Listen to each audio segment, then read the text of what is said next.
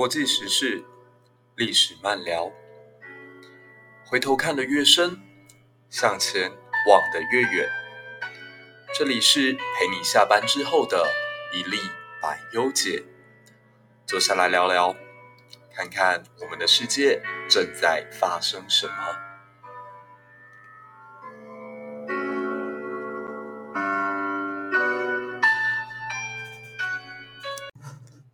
各位一历百忧解的听众朋友，大家好！你目前收听的是一历百忧解第六集。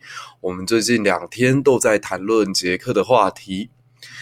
那我们昨天谈到了捷克的历史，聊到了查理四世，聊到了卡夫卡，聊到了米兰昆德拉，聊到了胡斯。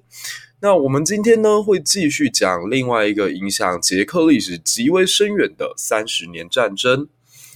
除了把焦点放在过去的历史，我们也聊聊这两天台湾跟捷克的互动当中，彼此之间有什么历史性的发展。那九月四号呢，美国在台协会宣布。台湾外交部、经济部、欧洲经贸办事处、日本台湾交流协会以及中华民国对外贸易发展协会即将在台北共同举办重组供应链、促进理念相近伙伴之间韧性论坛。这可以说是捷克的国会议长访台以来对台湾带来最巨大的实质利益。大家也要有心理准备，那就是新一轮的冷战似乎已经到来。其实这个现象从上个月美国国务卿蓬佩奥去捷克访问的时候就已经看得非常的明显。蓬佩奥当时表示，一九八九年的天鹅绒革命以及一九九一年的苏联解体，并没有让极权主义从地球消失，而且当前中共的威胁甚至比当年俄罗斯还要来得更加庞大。现在的挑战似乎比冷战时更为严峻，所以我们看到的不只是冷战二点零。要对抗中共威胁的挑战，在某种程度上来说更为困难，因为中共政权已经卷卷入了我们的经济、政治，甚至是社会的程度，比当时的苏联来得更加深入。所以可以说，捷克、美国与台湾这三个国家存在着共同利益，那就是对抗极权的共同理想以及意识形态。那这两天我们可以看到，中国对此的反应非常的激烈。环球时报的胡锡进甚至在微博录一个影片说，捷克参议长韦德奇抵达台湾，公然挑战一中原则。他是美欧洲与中国建交国家里第一个访台的参议长。但这个家伙在逞能，是个自抬身价的政治流氓，善于吸引眼球。这是美国带头反华，掀起新冷战的一个回响。倒退几年，捷参议长绝不会有这样干的胆子。中国人首先别生气，让然后冷静地考量怎么做出回击。毕竟中美关系大的风浪，咱们都经历了。到台湾碰瓷的捷克参议长，他能算老几？那中共越是对捷克这样屡屡出言不逊、酸言酸语，我们就可以看得出来，其实中国应该对此局面感到非常的紧张。这几天我在中国的。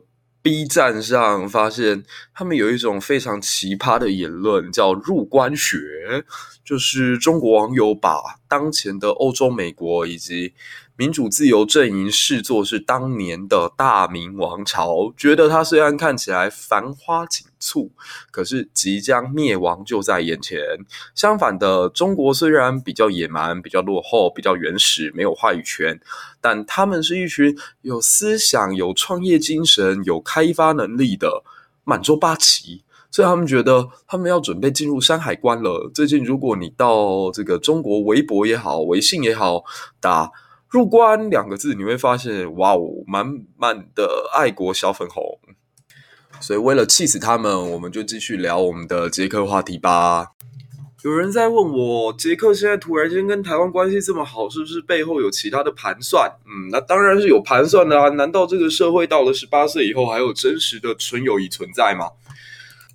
奢求政治人物与国家之间存在纯友谊，本身就是一种愚蠢的想法。但你要说台湾与捷克这一次的交易当中全部都是算计，那也不尽然。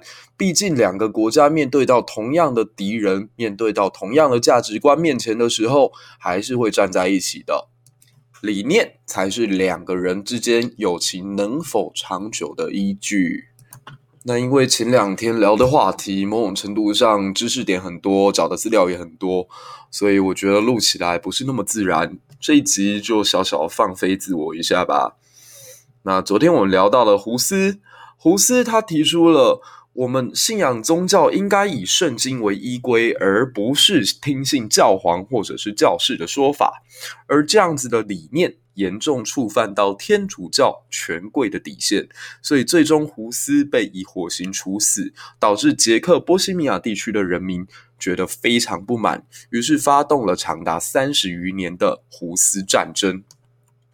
虽然最后结局失败，也导致波西米亚地区受到破坏，但是下一个进到波西米亚地区的统治者，也就是神圣罗马帝国的哈布斯堡家族，继续把布拉格当成是帝国的中心经营。而这样的变化，一直到一五一七年马丁路德提出宗教改革之后，局势又悄然的发生改变。如果说胡斯的作为是在平静的湖面上投出一颗小石头，那么马丁路德的九十五条教纲就像是直接在湖泊里面引爆原子弹。当时欧洲许多世俗的君主为了要摆脱教皇，因此通通宣布加入新教。其实他们加入新教也不见得是为了宗教原因。而是为了自身的利益，最具代表性的就是英国国教派的创始人亨利八世。大家都知道的，亨利八世之所以创立英国国教派，他只是为了要跟自己的老婆可以合法离婚。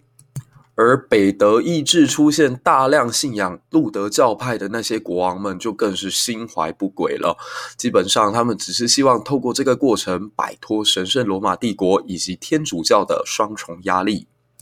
聊一下当时的世界格局哦。当时世界上最大的国家就是由哈布斯堡王朝所主导的神圣罗马帝国。当时它的领地大到夸张，统治今天的西班牙、意大利北部，甚至是尼德兰地区。我们可以这么说，它几乎就把法兰西包围在中间，让法国的国际生存空间完全是窒息的状态。为了摆脱这样的一个不利局面，我们必须得佩服法国的外交政策。法国一直以来是外交上最灵活的国家。他早在那一百年前，弗朗瓦兹一世的时代，就曾经跟鄂图曼帝国签下合约。那双方不管是从宗教立场、民族立场来看，都大相径庭。双方居然可以背弃宗教理念而彼此结合在一起，完全只考量到国家利益。因此，后来的法国史学家以及西方各国称这一次的同盟为“毒圣同盟”，亵渎上帝，或者是称之为“新月与百合花的联盟”。百合是当时卢瓦鲁王朝的象征，另外新月则是当时伊斯兰教的象征。法国这个世界老二想要单挑神圣罗马帝国，那最大的机会就是想办法选择与新教的国王合作。不过很矛盾的是，法国本身自己也是一个信仰旧教天主教极为虔诚的国家，甚至还因此在国内爆发过一场。耗日耗时日久，而且伤亡惨重的三亨利战争。关于三亨利战争，由于情节充满了色情、暴力、血腥以及宫廷阴谋的元素，诶，很适合做成下一期的题目。那这里就不加赘述了，只是说法国这个世界老二，为了要挑战世界老大，他必须要跟国外的这些异教徒合作。但对他来讲，这件事情驾轻就熟。这时候，我们再把镜头转到神圣罗马帝国内部。当时，各怀异心的诸侯们在帝国之内四处割据，希望能够找到一条独立自主的道路。想不到，你越不希望什么事情发生，就越容易会发生。这就是所谓的墨菲定律吧？神圣帝国境内居然出现了他们哈布斯堡王朝有史以来最有控制欲望的国王斐迪南二世。这位斐迪南二世呢，从小就接受耶稣会的教育，所以他是一个狂热的天主教徒。因此，在他登基之后的第一件事情，就是希望要求北德意志地区所有改信天主教的诸侯重新回到天主的怀抱。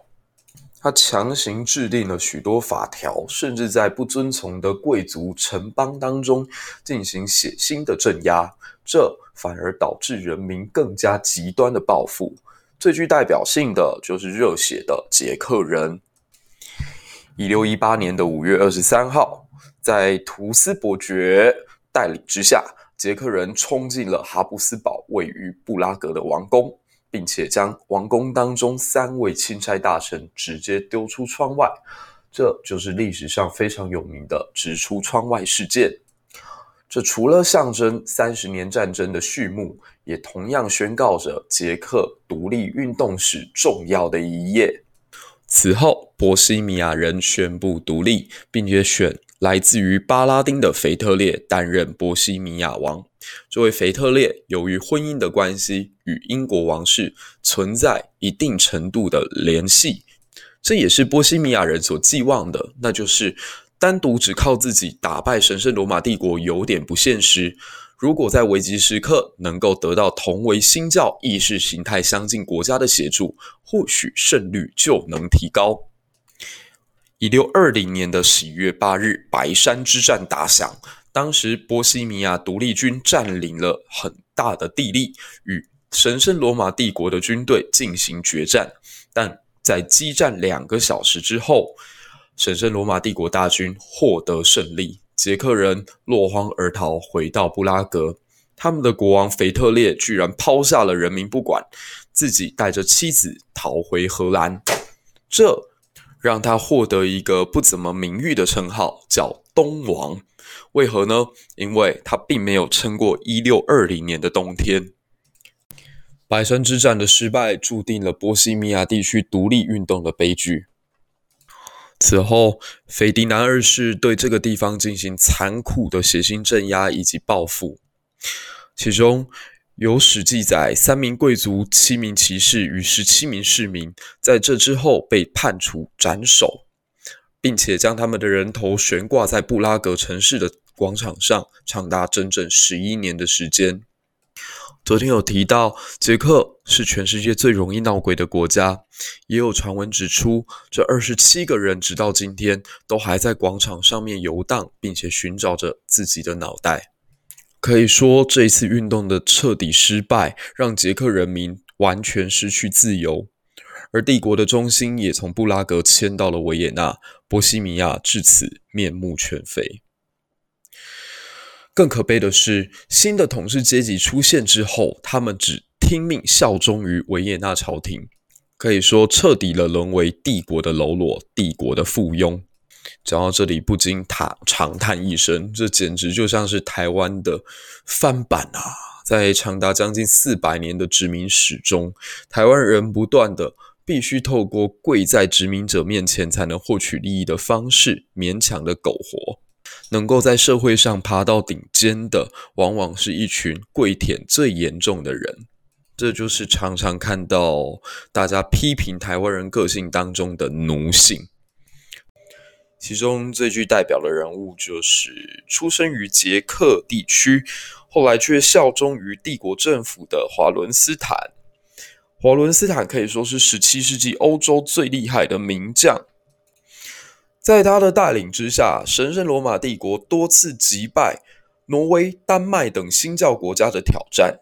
大家现在听到丹麦、挪威，或许不觉得它是多强大的国家，但在十七世纪，挪威在古斯塔夫二世的领导之下，差点完成了环北极海的壮举。成为整个北半球最强大的国家之一。极盛时期拥有今天的捷克斯洛伐克地区、德国的部分地区、丹麦的部分地区、立陶宛的部分地区、波兰的部分地区，甚至是俄罗斯的部分地区。三十年战争当中，挪威与丹麦选择与神圣罗马帝国站在对立面，而出生于捷克的华伦斯坦就负责打败了这两个跟自己祖国有同样信仰的国家。更可悲可叹的是，同为新教的丹麦以及挪威，当他们入侵到斯洛伐克以及波西米亚地区之后，也对这个地方进行残忍的蹂躏。昨天我们有提到，《魔鬼圣经》也是在这个时候被瑞典人给夺走，因此现在还长存于斯德哥尔摩。之后的二十多年当中，这片土地遭受欧洲列强的蹂躏，几乎成为焦土。波西米亚以前最有名的矿山全部遭到破坏，经济工业严重后退，工厂手工业遭到摧残，贸易额更是急剧下降，农民一贫如洗。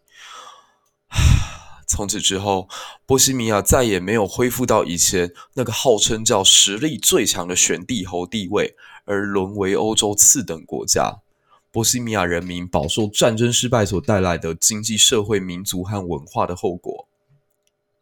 甚至在这之后，波西米亚地区四分之三的土地被没收，富者越富，贫者越贫，加深了波西米亚经济的破产。甚至还引起大幅上涨的通货膨胀，国家财政完全崩溃，甚至使这个地方的独立性完全消失。波西米亚帝国牢牢的只能依附于奥地利，这为日后为何奥匈帝国同时统治匈牙利、奥地利与捷克埋下了伏笔。捷克人的经验绝对对于台湾人来说有着极为强大的借鉴意义。追求自由是必须要付出代价的。我想，这对于在宁静革命当中获得许多自由权利的台湾人来讲，很难以体会与理解。然而，如果台湾民主希望能够继续深化，摆脱极权主义对我们的控制，以及所谓统一势力对我们的威胁，那还有一段很长远的道路要走。To be or not to be, that is the question. 捷克在胡斯战争以及三十年战争当中所失去的，却没有摧毁这个民族对自由如追求阳光、空气、水般的渴望。他们仍然极具血性，在后来冷战期间，甚至爆发了布拉格之春。在苏联的强大装甲部队之下，他们意志上并没有屈服。这也为后来一九八九年的天鹅绒革命，以及后来的苏东坡运动，甚至是让苏联垮台，敲响了第一发的钟声。乐见台捷友好，两个意念相同、彼此又有共同价值观的国家，在未来能够在更多面向上彼此合作。面对强权，我们再次引用杜布切克说过的话：“你可以摧毁花朵，但无法阻止春天。”渴望有一天春天能真正到来我们的岛国，也渴望有一天春天能真正降临中国。这就是我们这一期的一粒百忧解。如果你有任何想法，请记得透过 Instagram 告诉我，我一定会在最快的速度之内制作你喜欢的节目。下一期再见，拜拜。